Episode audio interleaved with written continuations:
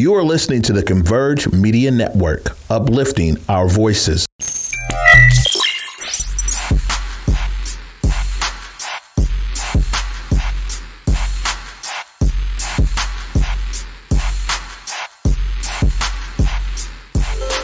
Hey guys, Besa Gordon here. I know this is a bit different, but like I told you guys, Monday and Tuesday I was live at Paramount Theater with the rest of my Converge Media family. So check this out today. For once, I have more than one guest. All right, I have four guests. Uh, first guest that's going to be with me is KD Hall. I also have Marie from Friends of Waterfront. You guys already know I'm always down there.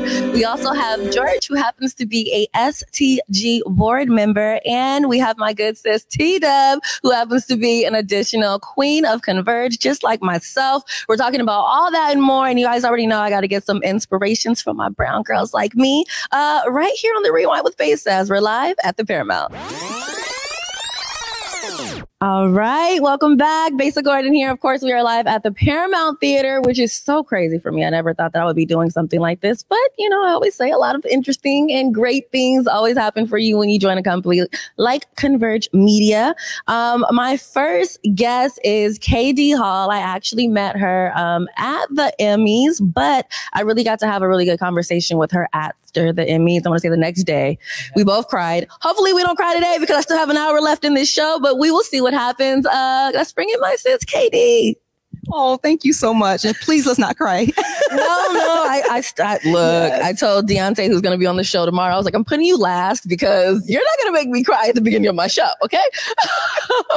so for starters, you are a, this isn't something that I always hear a lot, but at least around here in Seattle, black woman, four time Emmy nominated producer. You have your own foundation. You do so many things. And honestly, I just want to start right here in terms of your foundation being called the K KD Hall Foundation and you named it after yourself. Yes. And there was a weird point in my life when I just didn't feel like why would I name something after myself? Why would I name something after myself? But there's so many other things that are named after people. They just don't always look like us. What was your inspiration for your foundation and what gave you that courage to be like, you know what? I'm going to name this after me?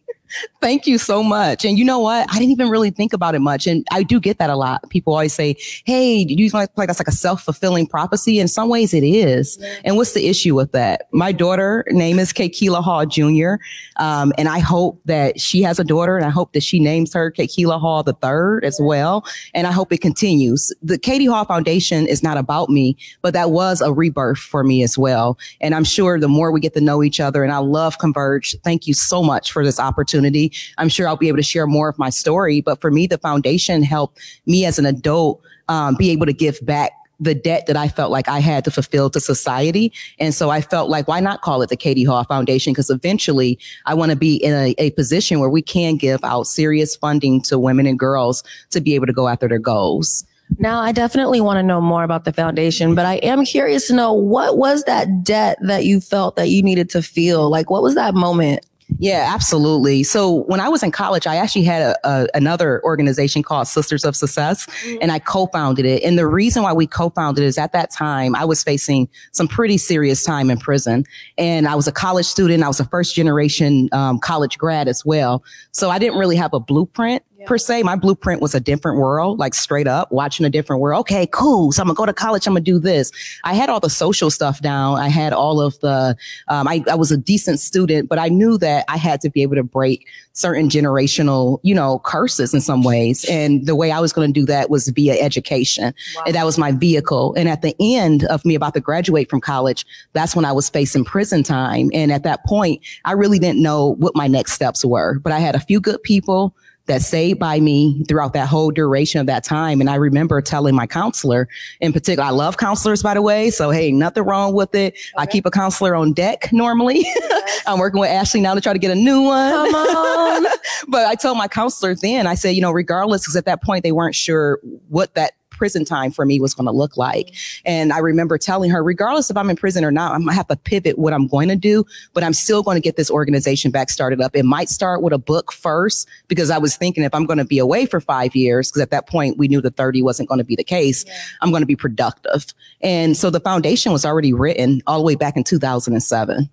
You know, it's it's interesting that you say you were able to create all of that after coming out of prison. And I know a lot of people go in and out of that prison pipeline. And do you feel that you were able to pick that up because it was something that you wanted to do rather than people trying to force you to do it to kind of like change who you were to where you wouldn't go Yeah. back? Yeah, and I never been in prison. I was facing 30 years in prison. Gotcha. Um, and I just want to just correct that because I know it's, it's, we got so many great leaders that spent time in prison and they came out and did things. And that wasn't my story. But what, what is my story is I do have a felony. And what I will say is that that is, it's a very difficult hurdle that you have to get over. And so part, I was always honest and I never, you know, I told employers, hey, this is what it is. Some people talk, slam the door in my face, even with contracts of being a business owner. But I had to find my place of, of being authentic. And I felt like for me, that was being able to ensure that people within the education system, at least, that they were going to get their opportunities. I have many family members that spent serious time in prison. And for me, even before that, I was always doing this type of work.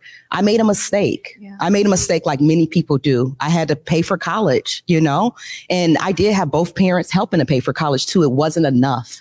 College is expensive, child. Yes, it wasn't enough. And, you know, so I guess when I really think about the work we do today, it was what I needed. It was what I needed when I was in college. It was what I needed when I was in high school. And that's why I make time for it. Wow, you know, and and I I think that also brings us back to your foundation. Like you have Girls on the Rise.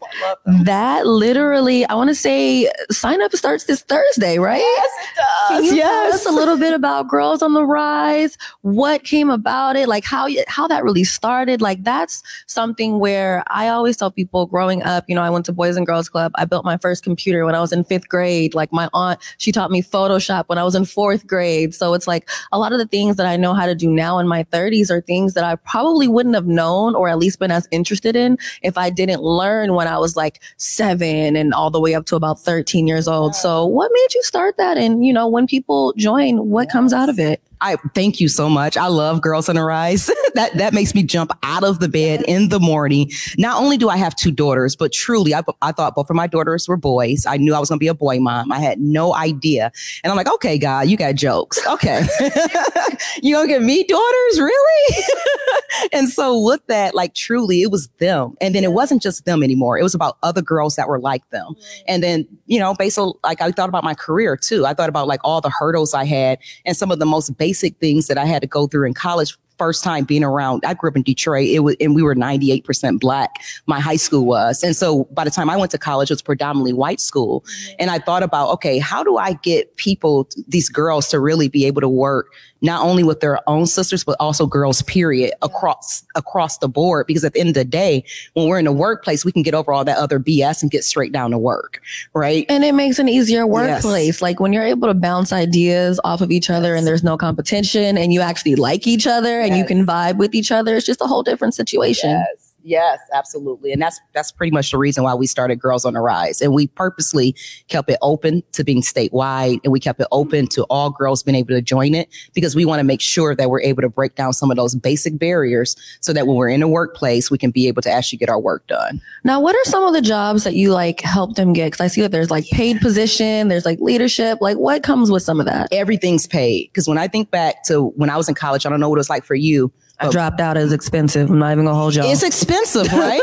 right? It's, it's very expensive, but my internships weren't paid. They weren't paid, right? And we were putting in like 30, 35 hours a week and they weren't paid. So we pay everybody. We don't ask anybody for anything. We do have volunteers that come in too, which are very much needed. But for our actual girls, we pay them.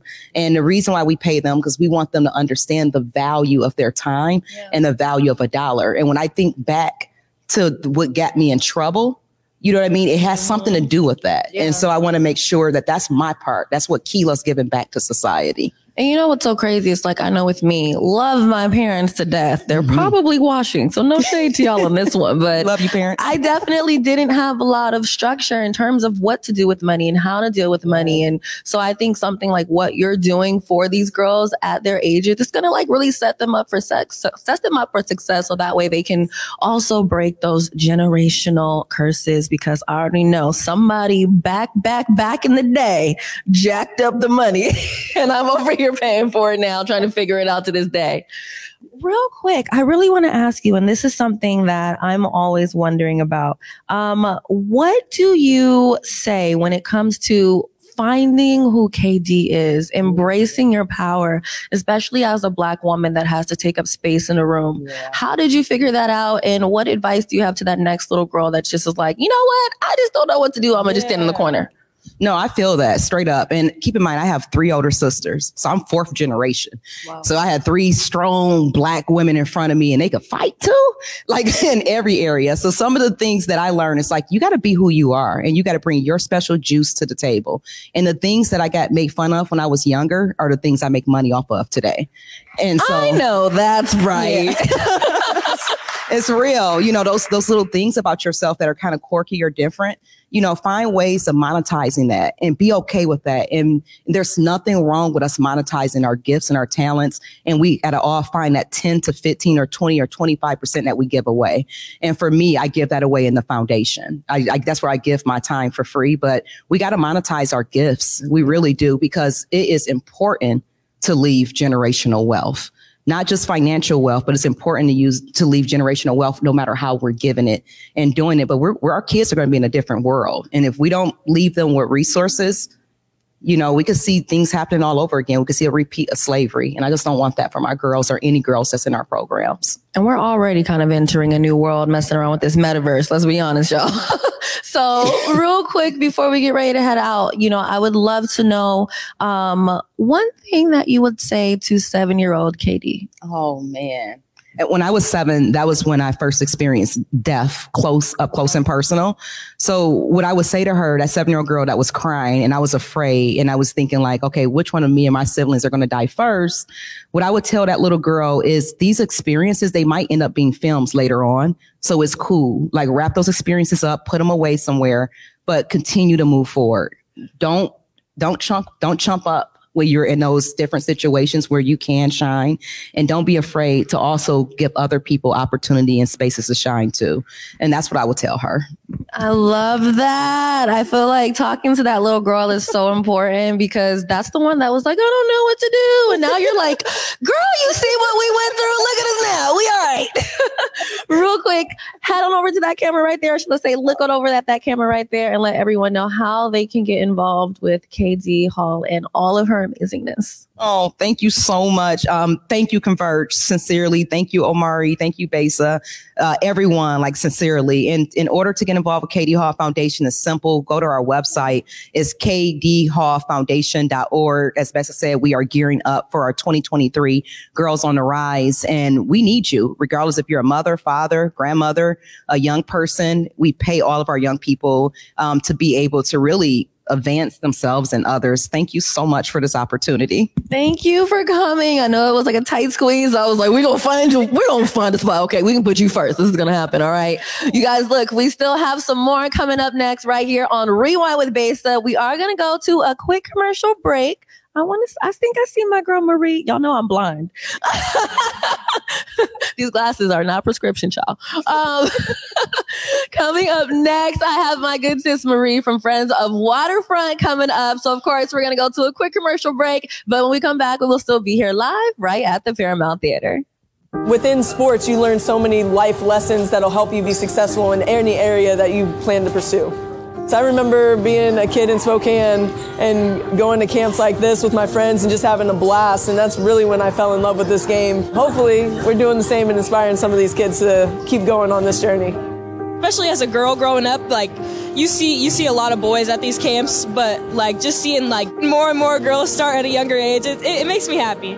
We had to have funding, right? We cannot do this work without the necessary resources available so that our kids can thrive. Without resources, we can't see kids play and play to their potential. How we can ensure that basketball in our communities is sustainable. Funding is a big part of it. I think working with the right groups. And this was the opportunity I think that kick-started that. And we're really excited about any opportunities to just keep moving it forward. It was just an awesome opportunity to show what this community can do and what basketball energy they can bring. Being able to work with the Seattle Sports Commission, work with the King County Play Equity Coalition, uh, we were able to bring big basketball energy to Tukwila Community Center and hopefully use this as a launching point and able to get more funding for them in the future. The kids get to see me, get to see, you know, all the rest of the guys who did it all in the area of Washington, Seattle area. So being able to give back to them and uh, let them know that, you know, they can chase their dreams too. This is a fundamental right of all kids that they have the right to play, which isn't always available to all of our kids in our communities. We got next to ensure kids always have a place to play, compete, and have fun. COVID 19 hurt my income, my health, and my family. We were about to lose our home when we heard we might be eligible for homeowner assistance funds from the government. We called 1 877 894 HOME and a housing counselor stepped in, talked to our lender, and saved our home. Federal funding details at washingtonhaf.org. That's washingtonhaf.org. Hey guys, we are still here. You are watching Rewind with Besa in a very special location. All right. I came out of the studio from iHeart to come all the way over to the Paramount Theater. Like, dude, I walked up here and almost cried because I saw my little name on the marquee and I was like, well, this is different. this is like such a dope moment. And of course, I definitely have to thank Converge for making this happen for me. And also another thing that uh, Converge made happen for me was my partnership with Friends of Waterfront. So you know I had to hit up my girl Marie. Uh, Marie, how are you? Thank you so much for joining me. Thank you so much for having me. Um, excuse me, I'm a little congested, but I couldn't miss this opportunity and I was really honored by your invitation. So thank you. I'm honored that you came. I know it was like a really random text, but I was like, you know what? Marie is someone that I just feel like you're a lot like me, where like you're always trying to put things together, trying to bring people together. But yeah, people are always like, well, what do you really do? You know what I mean? It's like, how do you do all of this? So I definitely wanted to bring you in to not only talk about that, but there was I was seeing an interview of yours where you were talking about African Americans and Africans coming together Yes. and being more so as one. Yes. So I kind of wanted to start this out there and then Sure. move into Friends of Waterfront. Sure. And, you know, for me, I went to Cleveland High School. Um, I went to Franklin for one year and then I ended up going to Cleveland for the last three years. And there was literally a divide between the Africans and African Americans. Like Right. we would sit at different tables. It was like one, you know, Africans were on one side, Right. African Americans were on the other side, and it really didn't matter where Right. you were from. Like we just, it was just an automatic divide. If people were praying in the bathroom, it was almost as if there was no respect for what they were Mm. doing. But Mm. I feel like now that's changing. It doesn't Mm. feel like that anymore, especially when I go to events like Friends of Waterfront or Mm. even my mixers. I look out and I'm just like, Right. I don't typically see, you know, Africans from either out of the country or out of town mixed Mhm. in with African Americans that are from the city like this. It's Mm. different, but it's a beautiful thing. yes. What do you think is creating this change? Mm, this is a really important topic. Um, so first, a little background. Um, I am first generation born. So my parents are both Ugandan and um, came here in the 70s when there weren't very many Africans at all. Um, and that's a topic for a whole nother day. Um, but I will say, you know, it's been an interesting dynamic. I always tell people like I'm the absolute definition of African American.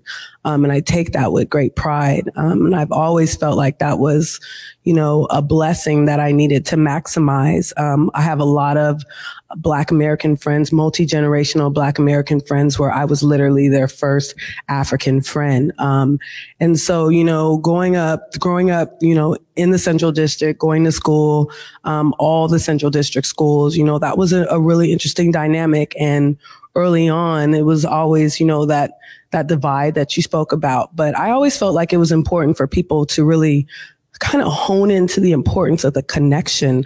Um, I don't know if you know the Arunga family, Marsha Arunga, Ebony, um, but Marsha wrote this amazing children's book called The Stolen Ones. And I really think it has a lot to do with the understanding of like distant cousins, if you will. Um, really knowing the story uh, on both ends, not just on the Black American end, but also on the African end, um, because a lot of Africans aren't educated on, you know, the experience of enslavement and, you know, being stolen from the continent, even being sold by other Africans to be brought here against their will. And so when you start to really bridge that gap of understanding and really maximizing the potential of the power that comes within the Black diaspora, um, I feel like that's been the gift that God has given me. And I center a lot of what I do around that. So I'm very, I feel very grateful to have, you know, the opportunity now at almost 50, which is crazy to think about. Like I'm Wait. 47. Hold Um, up. I would have never guessed that, child. Black really don't um, crack. if you take care of it, it doesn't. Um, You know, these are facts. but really seeing like you know the the collective joining of the diaspora. So seeing like Solomon with the Vol and you know um, Boon Boona and like all these Ephraim, like all these amazing um, African owned businesses that have a connection to their Black American cousins. Um, and the more we center in on that um, and the understanding that we're really more powerful as one, I feel like that's the thing that I'm happy about. Like, you know, Simon from One Vibe and a lot of like the work that they're doing is really centered on really creating that connection. So it's nice to see now later on in life that happen. And I mean, even Omari can speak to it. You know, he spent a big portion of his time in media on the continent and there's a love that Africans have for Black Americans. And I feel like for Black Americans as Africans as well, um, we let media and other people divide us. And you know our power and our strength is in numbers. And so the more we can galvanize that the stronger we can be as a people.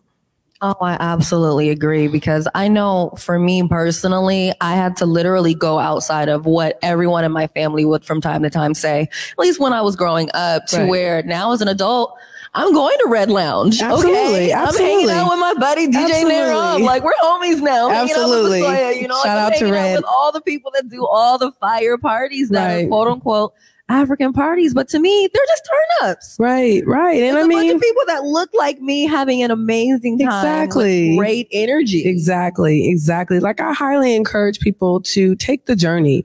You know, you, white people have been coming to the continent forever, you know, from colonization and beyond. Like that is the vacation, if you will. Um, but I highly encourage Black Americans to, you know, go and see for yourself, experience. Um, it'll change your life, you know, and it'll really open a perspective of connection. And so, you know, if you ever want to come, I want to holler at me. I want to come. I have a passport. I want to come. Let's go. So, Let's go. okay, the way that I ended up meeting you was when Converge started doing events at Friends of Waterfront. Yes. Pier 62. Yes. And my first event that I did was the block party. Yes. And now we also work together on my mixers. Yes. And I've come to some of your other events. Absolutely. I would love to know how you ended up at Pier 62. um, it's so interesting because White King was like, How long have you been here? And I, it had already been a year. He was like, You've been here for a year. And now I'm coming into my third year. Um, so, um, long story short, I grew up on the waterfront a lot. Um, my first job at Garfield, actually, as a freshman, um, I worked at McDonald's that was on Colman Dock. Um, so I've always loved the waterfront. Um, my mom took us to Ivar's back in the day. You know, that was like our celebratory place to go. you know, all black people like that. okay. well, now it's like the Crab Shack or something like that. But yeah, back in the day it was Ivar's, and so um, I'm always been a big lover of water. You know, we live in a city where we're surrounded by water, and so um, for me to be that close was really powerful. So fast forward early 2000s, yes, I did. You know, the concerts, summer nights at the pier. You know, Erykah Badu, Patti LaBelle, like all those amazing concerts. Um, and so when I had the opportunity in early 2020, after all the things started to happen, you know, COVID, civil unrest, I was laid off. Um, I actually heard about it through another organization that I was applying for, and someone felt like um, my skill set would be better suited. And so um, I was subcontracting under the Vivian Phillips, who was curating um, the artist in residency program um, for Friends of Waterfront Seattle. Shout out to Takia, who was our inaugural artist in residence. Um, and she brought me in to do some research for her. And I low key like let her know, like Miss Viv, like I want this job. I want to I want to do community engagement for the waterfront, and nobody knows about it. Um, and so you know, applied was hired um, and just went to work, you know, quietly starting to try to figure out why nobody had heard about it. Um, because honestly, I had no idea. And I felt like as someone out in community, if I don't know, there must be a lot of people who don't know this is happening. And so that's been my mission, my team's mission, you know, my colleagues' mission, um, in particular for the last two and a half years. You know, it's been a great privilege to serve as senior community engagement manager, um, really just trying to figure out the best ways to make people aware. Like there's this 26, 20 acre waterfront park being built um, adjacent to all of my favorite places CID, Cap Hill, Central District, Belltown. Um, and I want, most importantly, Seattleites to know whether they're transplants moving here or living here now or, you know, already born here, multi generational, because um, this is a park for them. You know, people always say, you know, if you build it, they will come. But I don't really believe in that um, I think without making sure people know about what's happening and really including them and getting their buy-in, um, they can go somewhere else. There's water all over. There. Right, right. And so yeah, it's it's been a journey, but I'm I'm grateful to still be in the room.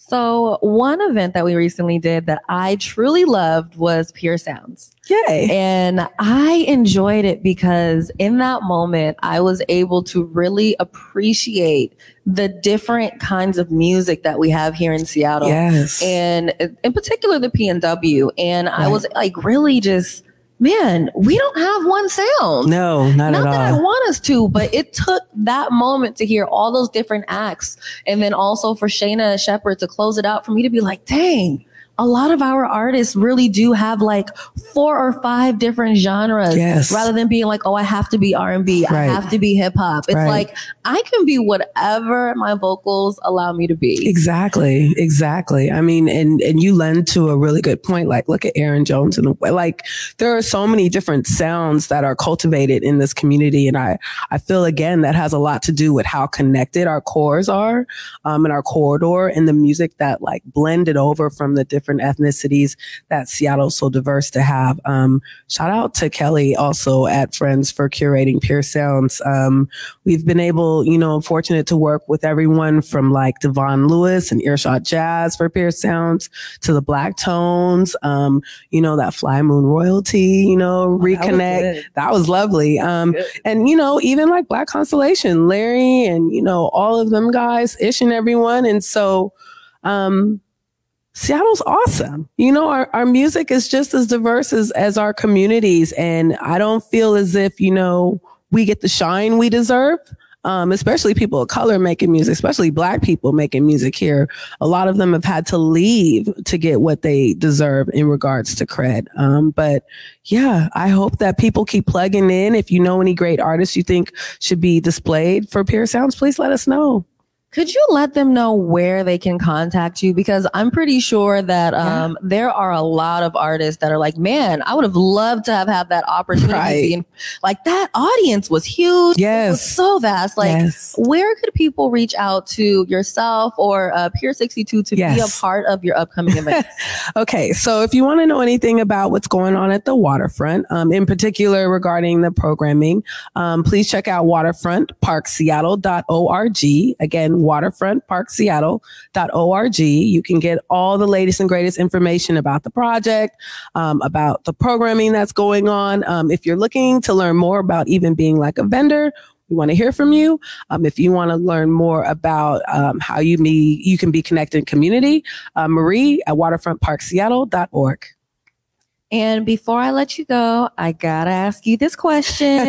Okay. When did Marie fully embrace who she was as a black woman and the power that comes with it? Ooh, we really? That's the last question? Yeah.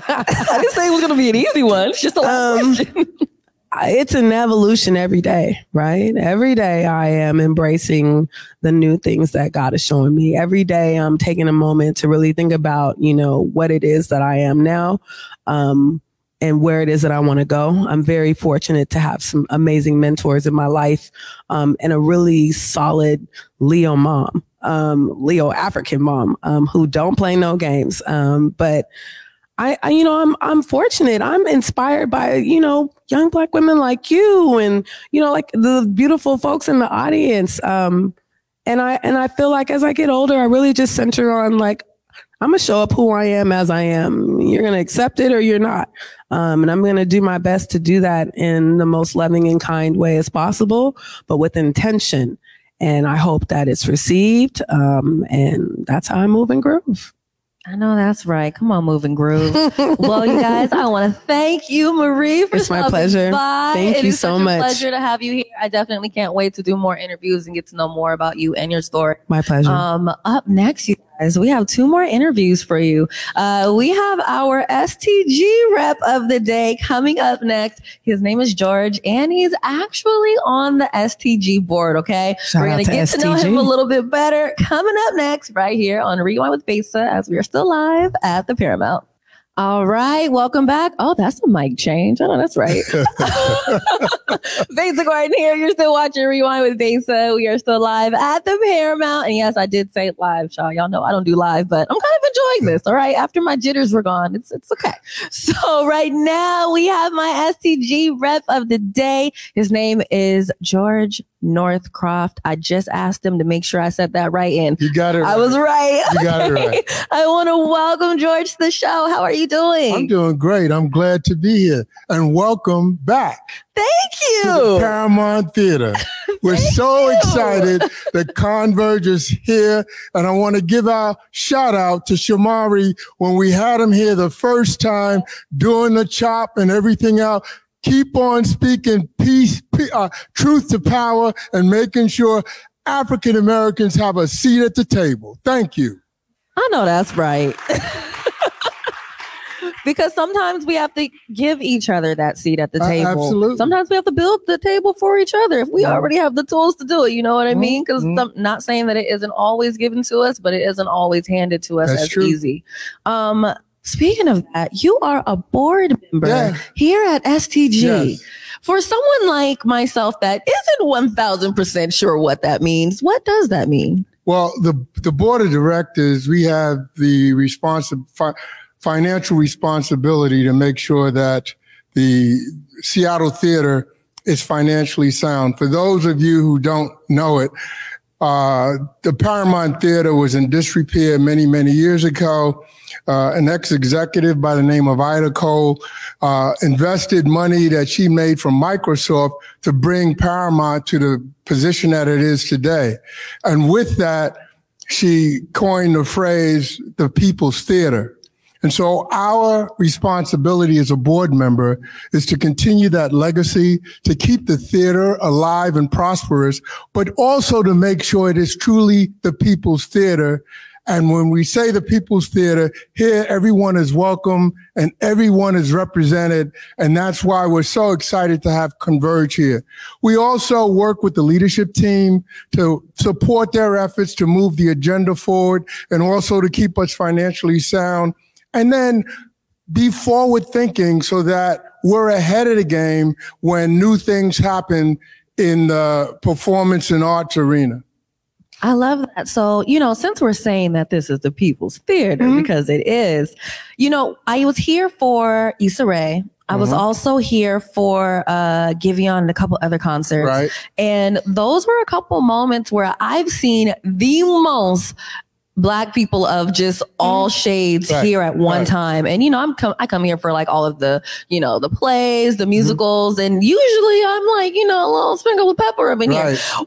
What more do we have coming up for people of color to feel and i don't even want to say feel comfortable. I think more so the question is what events are coming up for us to be like yeah i, I feel like i belong there? Because i know with something like hairspray a lot of people were like oh i don't belong there but i went and i enjoyed it. Well, uh, pretty soon Dance Theater of Harlem is one of them. these are facts. But the thing I really want to emphasize is the things that we do within the education and community engagement. And it's a lot of events that people don't know about. We have an event uh, called More Music at, at the Moore. And that's when we reach out to youth. Because to me, the future is the youth. And they are, uh, are instructed by world-renowned uh, musicians who come in uh, team up with them, and then they have a performance at the Moore Theater. We also uh, sponsor Ailey Camp. We also sponsor Ailey Camp. We're in our ninth year with Ailey Camp. There's only 10 of those events, uh, 10 such Ailey camps throughout the United States. The purpose of that is to attract 11 to 14 year olds, get them accustomed with the arts, have, them do life uh, affirmations. This all started through Alvin Ailey Camp and the Ailey Dance Theater. They come here every year, but those 11 to 14 year olds go through a six year, six week training program during the summer and it's free. And we can have up to 90 such students. What they do is they learn all the arts. They learn uh, dancing. They learn graphic arts. They learn drum, how to, how to play drums. But we also are connected with the high schools that they go to because what we're teaching them is life skills. So they have career counselors there with them. And at the end of that six weeks, they perform on the stage at the Moore Theater. We've been at this for several years now. And what I'm delighted about is some of those youth who are in the program when it first started are now back on our staff. They are also back as advisors. So we have a ton of things like that. So anytime you see events like more music at the Moore, the, um, uh, Dan, uh, Dan's this, things along those lines that connect with the youth. That's where the excitement is. And we do a lot of that here. We do it at the Moore and also uh, at the Neptune Theater. One other thing that we've done during the pandemic, we uh, started a community advisory group. And in that community advisory group, we have folks from the BIPOC community, the LBTQ plus community, folks from sensory sensitive uh, individuals, folks with disabilities. They are providing advice and counsel to share with us the type of performances they want to see at our theaters. So uh, stay tuned. You'll see more things like that. And we also provide that insight to the Broadway plays that come here. I hope I've answered your question. No, you have. And here's the thing I think it's kind of a lot like you said. A lot of times people just don't know. Right. So I'm very happy to have you on my show to be able to put that out there mm-hmm. so people can know what's coming up and right. also what they can get their kids involved in. I think the, the biggest things that I've ever promoted for STG are things in, in terms of kids where parents are like, dang, I wish I knew about that right. sooner or dang, I wish, or even kids are like, man, I wish I could have signed up for that. So I'm so happy yeah. that, you know, we're talking about this now so that way we can get that out sooner than later. One way you can do that, if you just go on STG Presents, you'll see all of the programs listed under STG Presents. But also, if you uh, don't do that, just give me a call. I'm at 425-647-3082.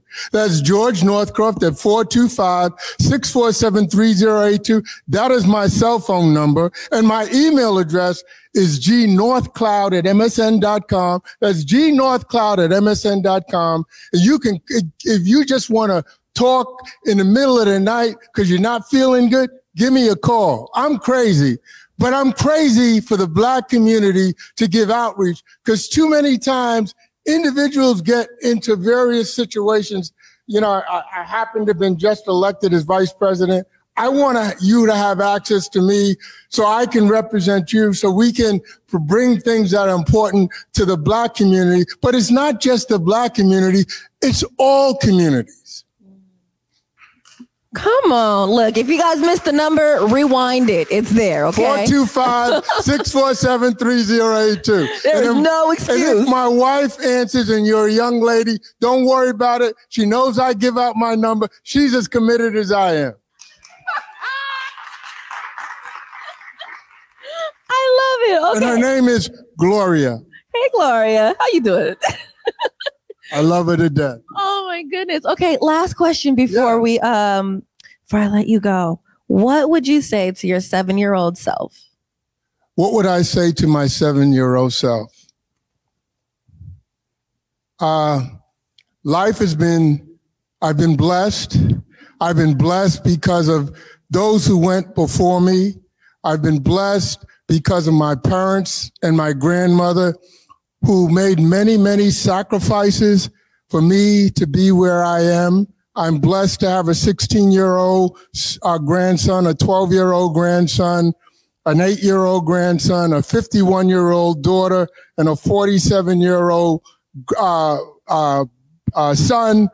I'm 77 years old. God has blessed me well. All I'm here to do is to open up doors for those like yourself so you don't have to go through some of the trials and tribulations that I went to. And I'm from New York, born and raised in Harlem.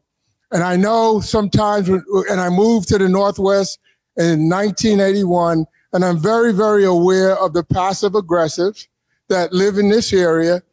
Call me. I, will t- tell you like it is. And if I can open up a door for you, I will. If I can, I'm not going to waste your time and as some people do and waste your time. But I want to be part of the solution because many went before us to be where we are. That's why my son is named after Martin Luther King. His name is Martin Malik after Martin Luther King and after Malcolm X. And my daughter is Dara Denise, which means beautiful princess. So we give back, and that's why I'm here. And God bless all of you. And Omari, thank you so much. And Beth, uh, thank you for having thank me. Thank you. Oh my goodness. And thank you for helping to be a part of the solution, you guys. Look, we are going to let George go. And if he stays, I'm definitely going to ask him some more questions after this. But up next, I got Queen of Converge herself, our art queen.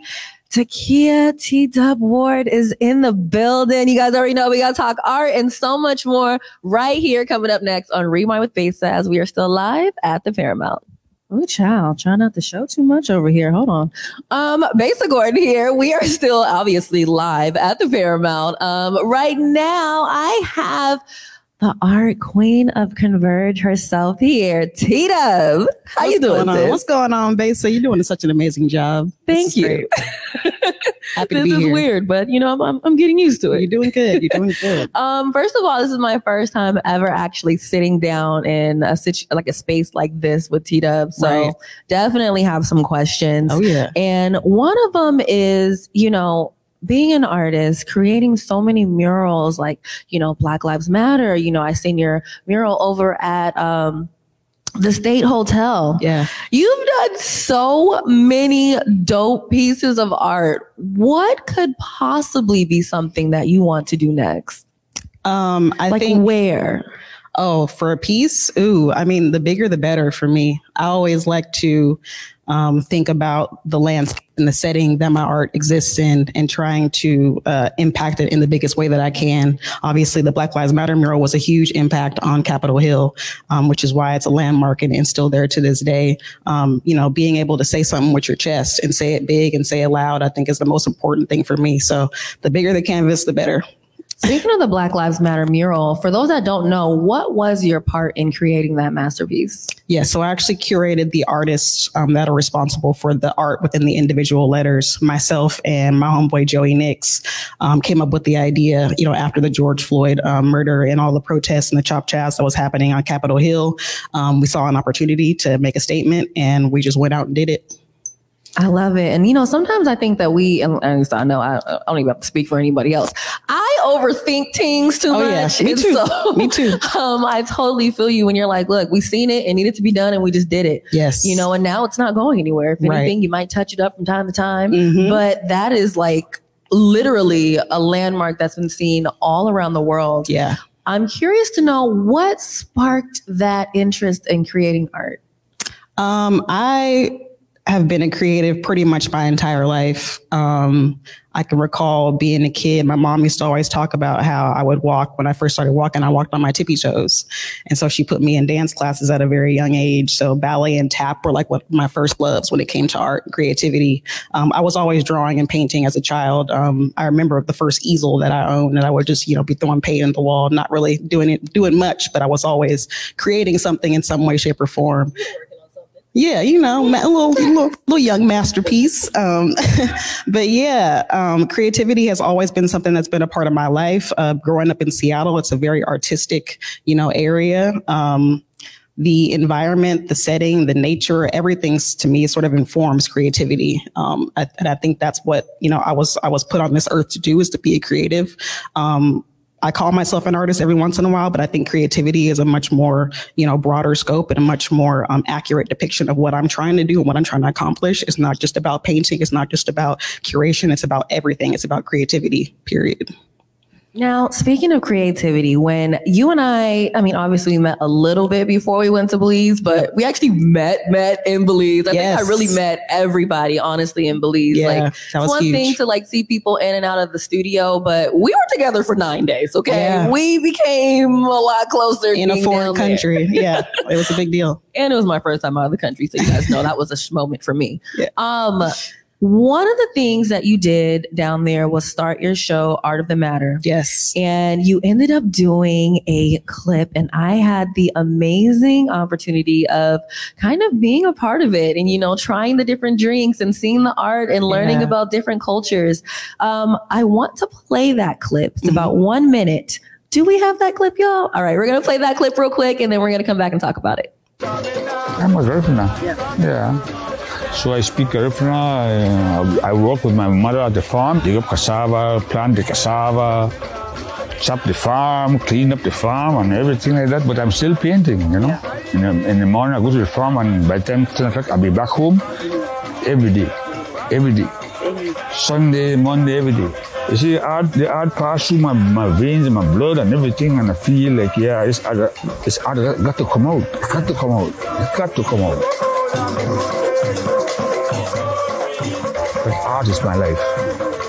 Art is my life.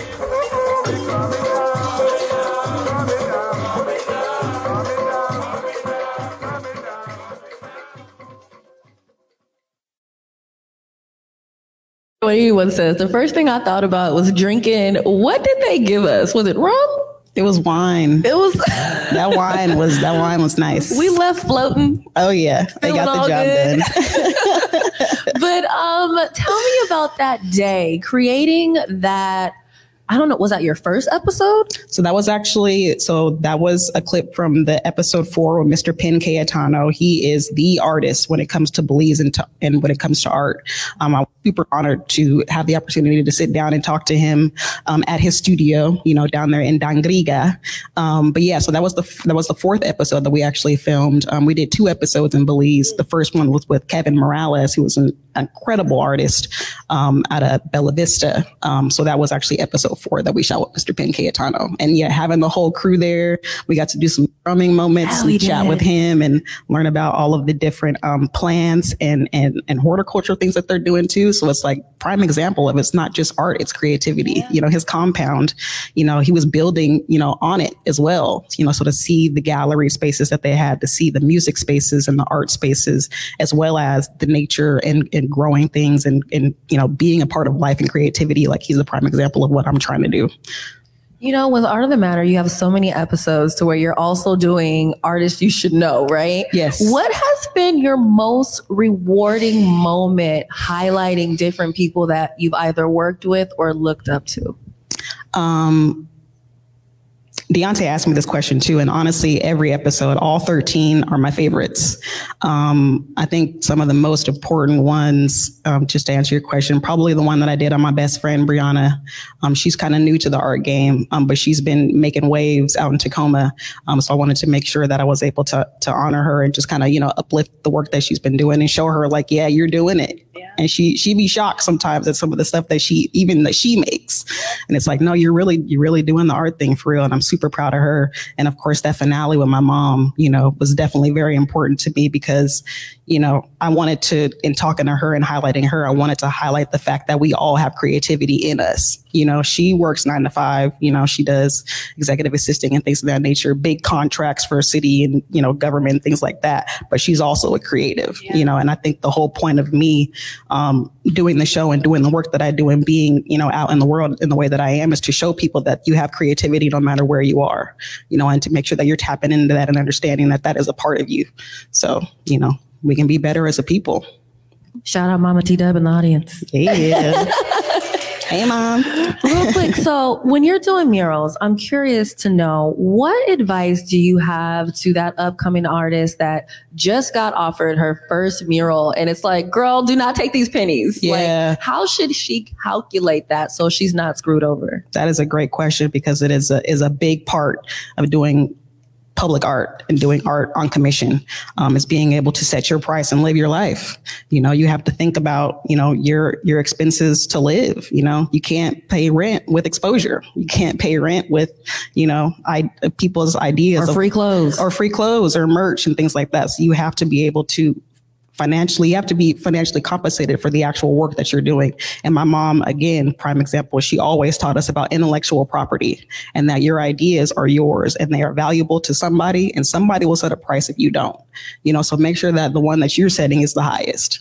Um, so think about it that way. If you're if you if you have a contract or a, or a proposal in front of you and somebody wants a 100 foot mural well then you have to be like okay well, how much is it going to cost for me to do that? You know, how long is it going to take? Is it going to take a month?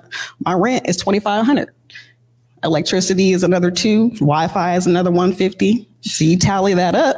That doesn't even count the subscriptions. Subscriptions, all that, you know? so th- that's, I think that's a great way to think about it. You know, whatever your monthly expenses are, if it's going to take you a month to do it, put that on there first and foremost, you know, and then you get into sort of the commissions and, and contingencies and other parts of it. Um, but, you know, um, find an example too. I think it's definitely very important. Find somebody that's doing it, that that's doing it in the way that you want to do it, and kind of you know follow their lead. Um, I definitely try to be um, as open and as um, inviting as I can, you know, given the position that I'm in now, to make sure that anybody who is looking to come up in that world, you can always reach out to me. And that's, I think that's been a theme here in the Paramount. Everybody's like, listen, my number is 206. you know, like I'm, I'm always there. I'm always on Instagram. You can always DM me. Like I'm always um, down to talk to people and, and, and share my experiences um, so that we don't, we don't make those mistakes again and again, you know, because you see a lot of undervaluing happening nowadays, especially with the amount of public art that's taking place in the city. Like everybody wants to be in a mural. Everybody wants something from a black artist, but do they want that artist? You know, or do they want to pay? Do they want to pay that for artist? what the artist is worth, or do they just want a discount? Yes, yes. No more discounts. What did what did uh, Fat Joe say? Yesterday's price, price is is not not today's today's price. Period. So Real quick, I have two more questions before we get out of here. Number one, if someone is doing their first mural, what advice do you have for them to not mess it up? Ooh, preparation is key.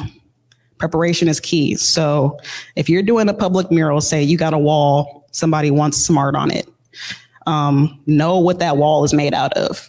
You know, is it brick? Is it stucco? Is it concrete? Is it uh, wood? You know, how long has it been up? Is it falling apart? You know, make sure you don't put no art on something that's not going to be there for a long period of time. You know, so know your canvas first and foremost. Um, get get measurements, get dimensions, understand the setting, understand uh, the time of year. Like here in Seattle, we are out of mural season. So if you're doing a mural in October, November, you're you're setting yourself up for failure. And I'm actually doing that. So, you know, so yes, don't follow my lead on that part. But um, yeah, know the time of year, know your setting, um, know your surroundings. Obviously, there's a lot of you know stuff going on in the streets nowadays. You know, you can't can't do certain things at night. You know, uh, Especially a little days. dangerous. You know, so um, have that have that set up, have that preparation um, beforehand, and then um, say something with your art. You know, speak to the times. Um, I think back to like the hieroglyphs. You know, they spoke to a time. That was that was the first murals. You know what I mean? Um, you have to speak to what is going on in the world. Don't don't just put some shit up just to be putting something up. You know, say something. You know, and make sure that your message and the message of the time is is is um, able to you know have that longevity. So. And then last question. When did T Dub fully embrace who she was as a black woman and what it meant to be in her power? Hmm, that's a great question. When did T Dub? Hmm. I think I have to go with kind of what Marie said. It's an ongoing process. I, I I think about myself now. I'm 35 years old. I've gotten to a place where I can pretty much um, live off of my art, which is which is a testament in itself. Um, and shout out to my family and my partner for making sure that you know we keep we keep that dream alive. Um, I do think it's an ongoing process. I've been through a lot of different trials and tribulations and iterations of myself. Um, getting to your 30s is definitely great because then you kind of um, understand more about how you've existed in the world and who you want to be in the world. And I think the pandemic played a huge part in that too, because um, I actually I got sick at the beginning of 2020, and I had a lot of time to myself to. Um, you know, go inward and be like, okay, look at your life. Where have you been? Where are you now? And where do you want to go? You know, so I think the past couple years have definitely been a, a, rocket ship of that of that process. Um, but you know, taking it day by day, taking it all in stride, and um, making sure you're taking care of yourself. You know, first and foremost, like you can't give if you're not receiving. You know, so um, I try to make sure that you know health is wealth, and taking care of yourself is definitely the biggest part of it. So. Now I know we're just about out of time, out of time, but you have a sneaker dry cleaners yes. that is going to open very soon. Yes. And you're doing like a preview of it yes. at this uh, Fresh Kick Sneaker Ball. Fresh Kicks Market, yeah. yes. Look into that camera. Let everybody know what that is and where they can grab some tickets. Absolutely. So T Dub is bringing Seattle its very first dry cleaner for sneakers. This base is called the Resole 206. We will be located on 23rd and Union at the Midtown Square, opening beginning of 2023. And you will get your first premiere of the business and what we're all about at Fresh Kicks Market, which is next month, November 20th, um, at within SODO. So shouts out to Fresh Kicks Market, shout out to Jazz Black Sunflower Clothes, shouts out to Humble J, myself. We're bringing this thing to this to the city. Um, it's going to be amazing, and the Resole 206 will be in the building, so definitely check it out. All right. Well, shoot, let everybody know where they can keep up with you on social media. And um, if they want to hire you to have some art getting done, probably indoors because it's a little rainy right about now. Yes. yes. You can always find me on Instagram at TDub Customs. Um, you can hit my website, the Resole 206 for all sneaker related um, content and things of that nature. We are also on Instagram at the Resole 206. Um, you can find the Vivid Matter Collective, who is responsible for the BLM mural. We do a lot of collective work, um, public art in the city at vividmattercollective.com. Um, um, yeah, I'll be everywhere. Converge Media, always, you know, we outside. Period. Even though it's raining finally. Even though it's raining. um, look, I think we have time for one more commercial break and then to end the show. Yes, no, maybe show. All right, we're gonna go to one more commercial break, and then I'm gonna wrap up the show. And uh, yeah, stay locked to rewind with Besa at the Paramount. Basically, fam, believe in giving. Like we have to be willing to give more, and people seem to always think giving means money, but nah, bro. It's like you can give time, you can give understanding, you can give access, you can give a listening ear and an open heart. You can give and share your God given gifts and talents, but you just got to give. All righty, welcome back, uh, Besa Gordon here. We are wrapping up here at the Paramount Theater. Um, this was honestly my first time going live in something in the just a place so grand, you guys. It's legendary here. But guess what? We get to come back and do it tomorrow. So tomorrow, Rewind the Besa, I am going to have both of the twins. Yes, Ronald and Rondell will be right here on the couch with me. We're also going to have Deontay Damper. Uh, shoot, who else is on the show tomorrow? Uh, thinking, thinking, thinking. I feel like I might have them. Mm, you know what? I am going to put it in the description below because at this very moment, I am blanking on who all is coming on tomorrow because I actually have a pretty full show. Oh, my buddy JC from the OVT network is definitely also going to be on. And uh, we have some more people. So look, you guys, I'll be here tomorrow at 12 p.m. The day with Trey will be back tomorrow at 11 a.m. And if you guys still want to come, definitely let us know so that way we can get your RSVP. In the meantime, between time, as I always say, thank you for watching. Shout out to our live audience. And of course, until next time, time. Ya no here, ciao.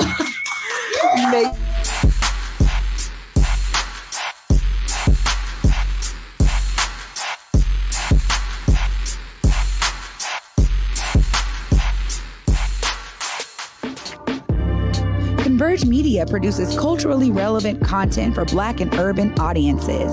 Our coverage is raw, transparent, and objective, praised by community leaders, government officials, and residents.